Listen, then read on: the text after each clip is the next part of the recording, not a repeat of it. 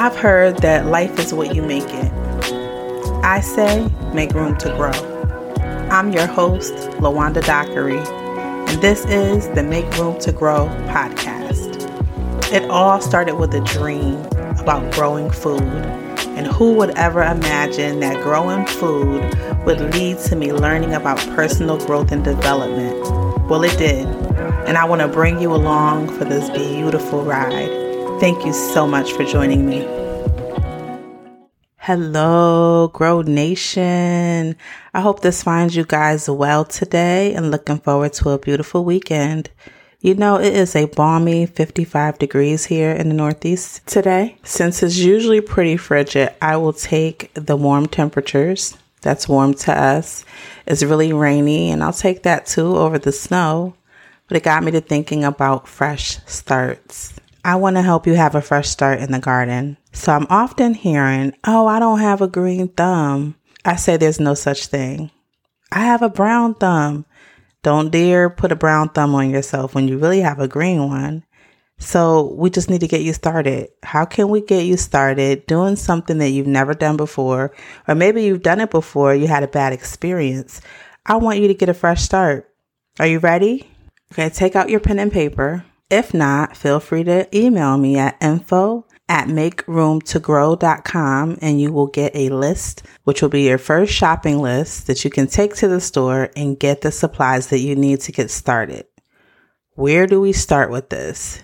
You may remember we need to establish what your grow zone is. We're going to look up hardiness zone or grow zone. Put that into Google. It will give you your grow zone. Mine happens to be 7A here in Connecticut, where I'm located, and you will find yours. That will dictate what your last frost date is of the year, as well as your first frost date. Your last frost date will be coming up this spring. Your first frost date will come up in the fall. It seems backwards, but go with me on this. Next, once you've established what type of climate you're growing in, you want to figure out what is it that you want to grow. You can start with really easy things like lettuce. I recommend that because it grows within 45 days. If you're not looking for the lettuce to grow out into full heads, you can get microgreens within about two weeks. Kale is another great one that you can grow and you don't have to wait until it fully matures. So think of those types of things that you want to get started. You can even get those started now and put them in your windowsill and watch those grow. All right. So fresh start. You've got your list. You know that you're going to find your grow zone. You know that you're going to figure out what you're going to grow. Where will you get seeds from? If you want to, you can go to a Home Depot, a Walmart, but you don't have to. You can go and make sure that these are non GMO organic seeds.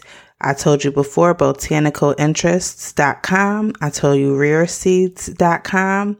Also, if you go on to Google and search Homestead Heart. I've grown some of her seeds before. She has a homestead out in, I think, either Georgia or South Carolina with her husband, and she grows everything organically and she has a seed shop up. Also, The Rusted Garden is another one. I think he's in Maryland. He has a seed store. So these are places that you can source seeds from that you know they're going to be organic. They're not using anything crazy in them, and you'll get a good quality seed. I will look into this sooner rather than later because because you'll look up, it'll be springtime and everything will be picked over. So start that part now. Hardiness zone, we have our seeds.